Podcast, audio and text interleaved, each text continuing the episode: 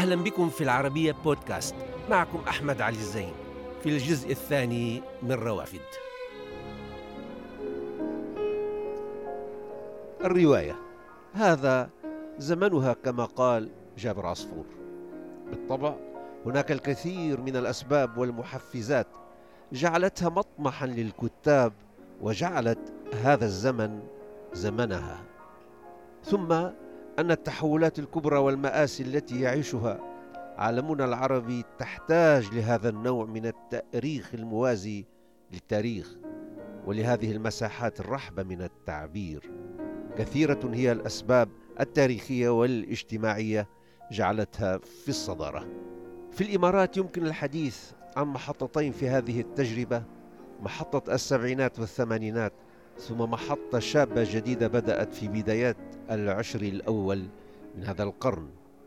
سنكمل مع الكاتبة عائشة سلطان الحديث عن هذه التجربة، ودائما من موقعها النقدي، محكمة في جوائز ومديرة لمنتديات قراءة الرواية تحديدا وقارئة للرواية العربية. كنا عم نقول انه مرق في موجي من الكتاب والكاتبات كانت في مطلع الثمانينات، شكلت مثل عبد الحميد، احمد وسلمى، مطر سيف، امينه، مريم جمعه، امينه ابو شاب. ايوه، وهي موجي بشرت بشيء هيك، كان عنده وهج. نعم. وهج يعني، وضوى في اكثر من محل بالعالم العربي ثم اختفت، يعني وكانه هيك التاريخ الكتابي في له محطات. بظنك انه هذه الموجة الان ممكن كمان يعني، او التاريخ ينتقي ام في مشروع غير واضح كان لدى البعض؟ كيف تقري هذه الظواهر بشكل عام؟ هي في الحقيقة هاي الظاهرة جديرة بالتوقف عندها حقيقة، ولا ادري اذا كان هناك مجتمعات اخرى عاشت هذه الطفرات، لكن على الاقل دلت على وجود اصوات لديها، لن أقول ذلك النضج الكافي، لأن لو كانت هذه الأصوات ناضجة بما يكفي على الأقل كانت استمرت، لكن خل أعتقد أو أعتبر أن هذه الأصوات كانت ناضجة بحيث أنها أنتجت أعمال لا زالت إلى اليوم موجودة. كانت هذه الأعمال بنت عصرها، بنت وقتها، وعبرت تماما عن تلك المرحلة من حيث الإشكالات، الأسئلة، الهموم، الهواجس إلى آخره. بعض الأصوات أو بعض الروايات القصص كان عندها التصاقها بالواقع بالمحلي، كانت محلية صرفة يعني، وكانت فعلا في تلك الأيام هذا شيء جيد محلي. طبعا كانت في أصوات محلية في تلك الفترة، يمكن كانت الإشكالات لا تعد عن خلل التركيبة السكانية على سبيل المثال، العلاقة بالآخر، الثقافات القادمة مع ناس، مجتمع كان في فترة من فترات منغلق، المحافظة والعولمة وإلى آخره. ثم اختفت تلك الأصوات، مع أن نتاجها كان مبشرا مثل ما تفضلت، وكان قويا أيضا، سواء كان من الأصوات الرجالية أو من الأصوات النسائية. أنا أعتقد أن السبب هو خيار لا أكثر ولا أقل، هي خيارات يعني. هناك من ذهب للعمل وذاب فيه واعتبره هو الخيار الحياتي الأكثر جدوى، وهناك من ذهب للدراسة، وهناك من ذهب للزواج، وهناك من اختفى لأسباب مختلفة.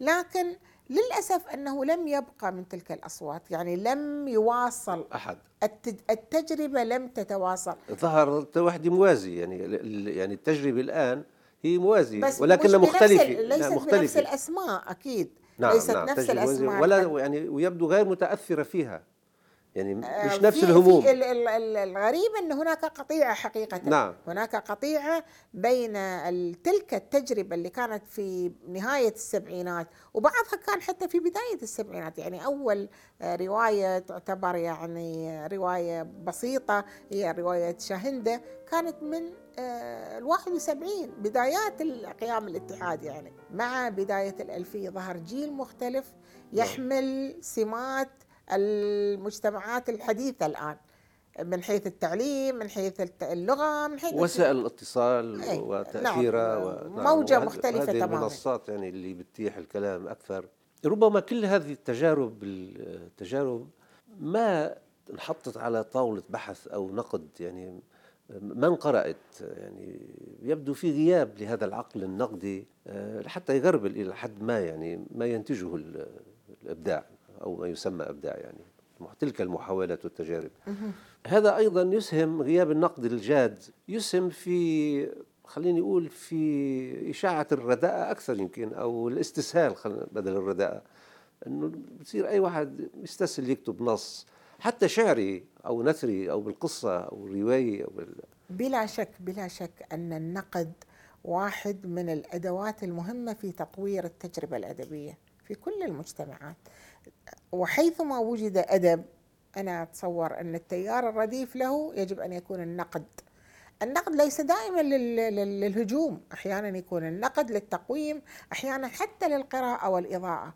للأسف نحن وصلنا إلى منطقة لا يوجد لدينا نقاد لا في الصحافة ولا بشكل عام. يعني لدينا أساتذة أحيانا في كليات الآداب والأدب الحديث والأدب العربي يعني يبادرون عبر منصات التواصل الحديث، عبر جلسات اللي على الزوم، عبر مشاركاتهم في بعض الندوات والمحاضرات أن يقرأوا المشهد الروائي بشكل خلينا نقول يعني تطوعيا، لكن ليس كمشروع نقدي حقيقي يواجه ويتتبع. نحن نريد القارئ الناقد الذي يقرأ ويتتبع ويفحص باستمرار، يعني خلينا نقول هذه شغلته أن يتلقف كل ما ينتج وأن يقرأه وأن ينتقد. اليوم لما مثلا يسلط الضوء على بعض النتاجات الأدبية على سبيل المثال، تجد أن وجود مثلا كتاب جديد في هذه الصفحة لا يعدو عن كون أن الصحفي أخذ النبذة الأخيرة اللي موجودة على الغلاف الأخير ووضعها. يعني أين قراءة الصحفي؟ أحيانا بيطلب من الكاتب يعمله ملخص وأحيانا فليس هناك ذلك التعاطي الجاد مع فكرة قراءة النص، لأن هذا ما يسمى بالنقد أو الكلام على الكلام يفترض أن يكون أكثر خطورة من ذلك وأكثر أهمية، ولذلك يستسهل الأدباء الشباب الكتابة لأن لا أحد يتحدث يصوب نعم. نصا لم يثر شهية الكتابة ولم يثر شهية الاختلاف لا يعتبر نصا ولا يعتبر كأنك كتبت. يعني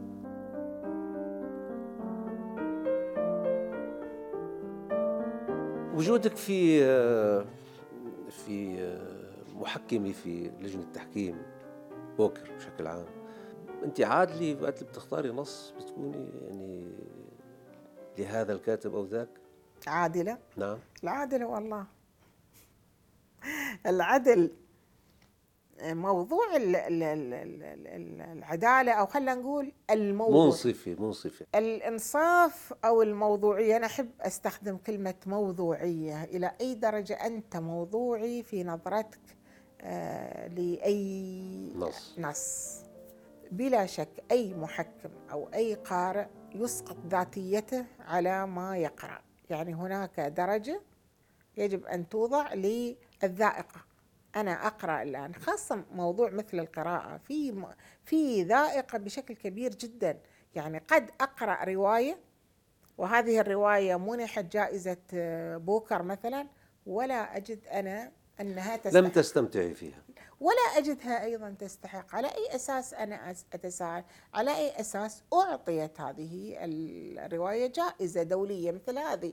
لأن هناك شخصا غيرك قرأها لست أنت من قرأها. فأنا أعتقد بأن نعم هناك مش مسألة إنصاف وعدالة، هي مسألة ذائقة.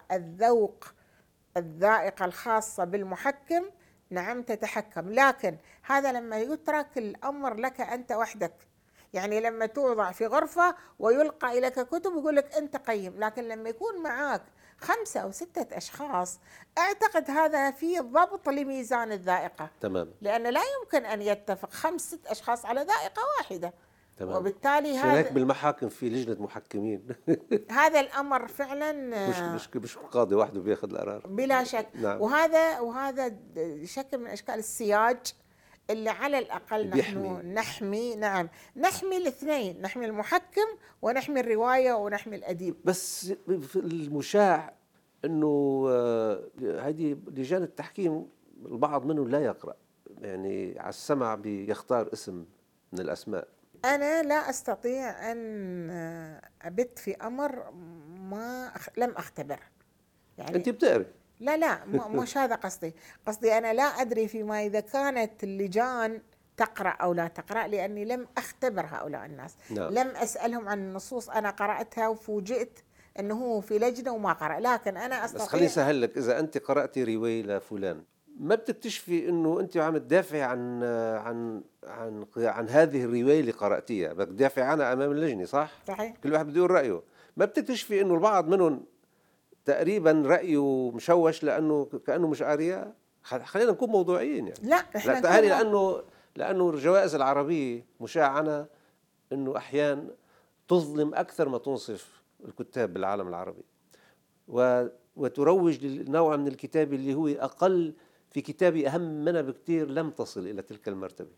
طيب هذا ما يشاع. خلينا نتكلم في الأمر بشكل شوية بشكل هادئ. أول شيء إذا تقدم لجائزة 120 رواية، في نهاية الأمر أنت بحاجة لرواية واحدة فائزة، فكل رواية ستخرج من السباق ستعتبر نفسها ظلمت. نعم. وأنت في نهاية الأمر محكوم بمنطق الجوائز، ومنطق الجوائز يقول لك في المرحلة الأولى عندك 16 قائمة طويلة، وفي المرحلة الثانية عندك 6 قائمة قصيرة، وفي المرحلة الأخيرة عندك رواية واحدة قصيرة. طيب الذين كانوا في القائمة الطويلة سينظرون، الذين خرجوا الآن تساقطوا يشعرون بالظلم، والذين خرجوا أيضا يشعرون ولم يصلوا طيب كم شخص يجب أن يفوز بجائزة البوكر؟ هو شخص واحد. هل معنى ذلك، سؤالين، هل معنى ذلك أن الذين لم يصلوا كانوا سيئين؟ لا، واللي بينتج الأدب غالبا هو الألم الداخلي، ألم الروح والقلق. هو يمكن بينتج الأدب القلق والشعور بأنك أنت مش في مكانك. دائما عندك هذا الإحساس، الذي ينتج أدب دائما لديه إحساس بأنه ليس في مكانه، على قلق كأن الريح تحتي، ودائما عنده الإحساس أنه لا يشبه من حوله أو الذين حوله لا يشبهونه. هناك شيء، هناك فجوة، هناك شيء بينه وبين الآخرين، في غربة يعني وعياني. الذاكرة، دائما الذاكرة، نحن ناس محكومين بالنوستالجيا، بالحنين، وخاصة عندما لا يشبعنا الواقع، أو عندما يصدمنا الواقع، أو عندما يتأزم واقعنا، تجدنا على طول نذهب إلى الماضي. هي أنا أعتبر أن الذاكرة مضللة، والحنين أصلا مضلل يعني فعلا.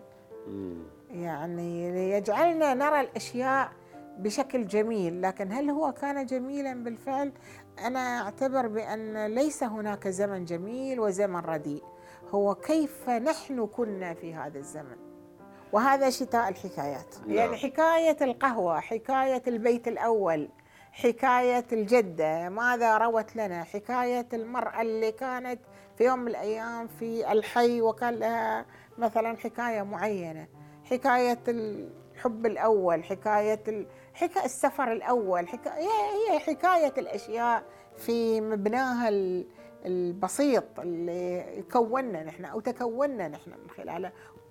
في المدن والسفر، يعني يتناول كل ما له علاقة بالمدن التي زرتها. أنا إنسان كثير أسافر.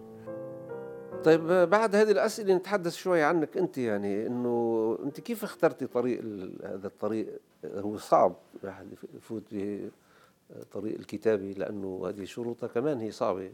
من أين أتيتي إلى هذا المطرح يعني ويشائك بنفس الوقت؟ من الحياة. نعم، أتيت من الحياة. أنا أعتقد أن اللحظة التي قررت أن أكتب فيها هي كانت المصادفة، أما الذهاب للكتابة لم يكن مصادفة.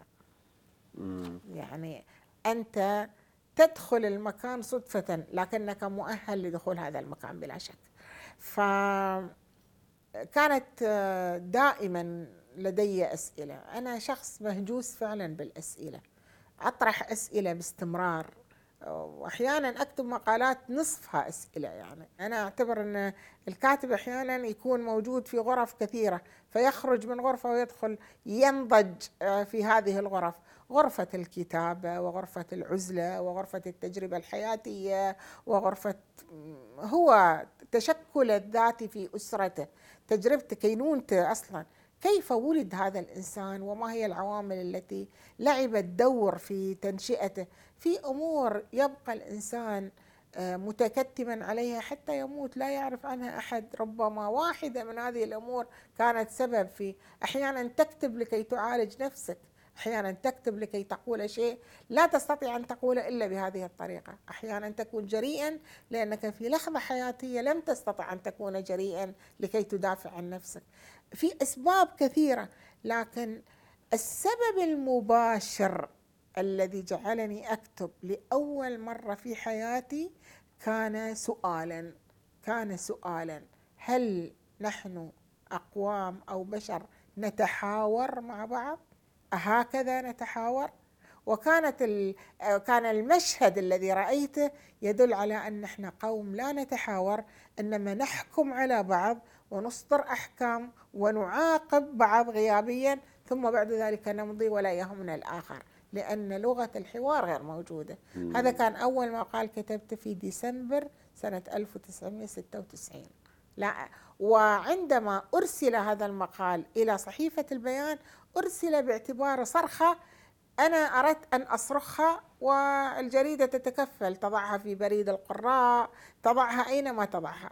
كان أيامها لازلنا نتعاطى بصناديق البريد الحمراء، يعني وضعتها في صندوق بريد أحمر، تعرف في الجرايد قبل كان في بريد قراء. أيوة، ولم تظهر في بريد القراء، لا في اليوم الأول ولا هذا البريد كان ينتج كتاب مهمين. وعندما نشرت اتصل بي وقالوا لي أن المادة اللي أرسلتها وضعت في صفحة القضايا والآراء، يعني ككاتب استكتبته الجريدة. هكذا تم التعامل مع المادة. جميل. ومن يومها تورطت أنا، هي فعلا ورطة.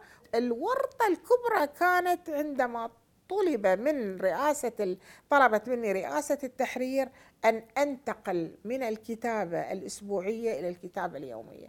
هي الورطة الكتابة اليومية وليست الكتابة بحد ذاتها. وهذا مضى عليها حوالي 20 سنة. نعم. تكتبي يوم من سنة 97. وربما هذا يمكن إذا عندك مشروع رواية أو مشروع يعني إبداعي آخر موازي غير الكتابة الصحفية، ربما هذا يستنزفها وبيأجلها كتير، ما هيك؟ أعتقد نعم. لأن الذي يكتب بشكل يومي كأنه يقول كل شيء. نعم، بيقولوا كل يوم يوزعون 20 سنة. لأن مسألة، خلي أوقف عند مسألة النفاذ، نفاذ المخزون. هو النفاذ المخزون وارد طالما هذا المخزون لا يتجدد. بدك تقري، تحتاج، ما ليس فقط أن تقرأ، تحتاج أن تكون على تماس مع الحياة. نعم.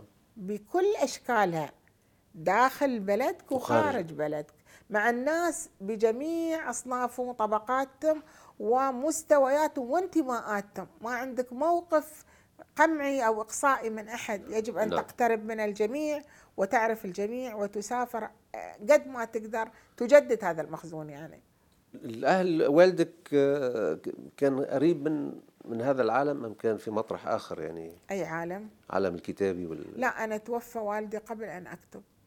توفى والدي. شو كان يعمل الله يرحمه؟ والدي كان يشتغل بالتجارة. نعم. يعني البيت اللي ولدتي فيه ما كان فيه مكتبة تهتم بالمعرفة بشكل عام؟ لا، أنا لم أولد في بيت في مكتبة، أنا أول من أسس مكتبة في بيتنا. يعني والدي يعني بنيت من الصفر هذا العمارة. نعم. بس لازلت أتذكر وأستغرب أحيانا عندما أجد إصرار والدتي على أن أقرأ. يعني والدتي لما كنت صغيرة هي ذكرت لي، وطبعا السيدات اللي في المنزل، على أساس أن والدتي كانت مصرة أني مجرد ما أكمل 4 سنوات أن تدخلني مدرسة القرآن. مدرسة القرآن لأن ما تقدر تدخلني مدرسة حكومية لأن يجب أن أكمل 6 سنوات على الأقل، فاختارت الحل الوسط تدخلني مدرسة قرآن 4 سنوات. هذا ممتاز لأنه اللسان واللغة بالضبط. ومجرد مرور 1.5 سنة يمكن على طول أدخلتني المدرسة، وعندما دخلت إلى المدرسة كانت يوميا تسألني هذا السؤال: ماذا أحضرتي من المدرسة لكي تقرأي لي؟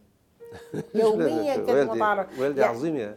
فهذا السؤال لا زال عالق في ذهني.